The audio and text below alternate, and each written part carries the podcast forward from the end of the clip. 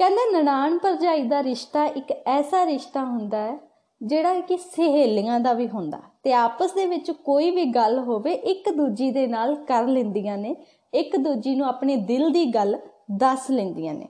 ਇਸੇ ਤਰ੍ਹਾਂ ਨਨਾਣ ਆਪਣੀ ਭਰਜਾਈ ਨੂੰ ਦੱਸ ਰਹੀ ਹੈ ਕਿ ਉਸਦੇ ਦਿਲ ਦੇ ਵਿੱਚ ਕੀ ਚੱਲ ਰਿਹਾ ਤੇ ਉਹਨੂੰ ਕਿਹੜੀ ਚੀਜ਼ ਪਸੰਦ ਆ, ਜਿਹੜੀ ਗੱਲ ਉਹ ਆਪਣੇ ਮਾਂ ਪਿਓ ਨੂੰ ਜਾਂ ਭਰਾ ਨੂੰ ਦੱਸਣ ਤੋਂ ਡਰਦੀ ਆ, ਉਹ ਇੱਕ ਭਾਬੀ ਨੂੰ ਦੱਸ ਦਿੰਦੀ ਆ ਕਿਉਂਕਿ ਭਾਬੀ ਨੂੰ ਸਹੇਲੀ ਦਾ ਰੂਪ ਮੰਨਦੀ ਆ। ਨਨਾਣ ਕਿਸ ਤਰ੍ਹਾਂ ਕਹਿੰਦੀ ਆ?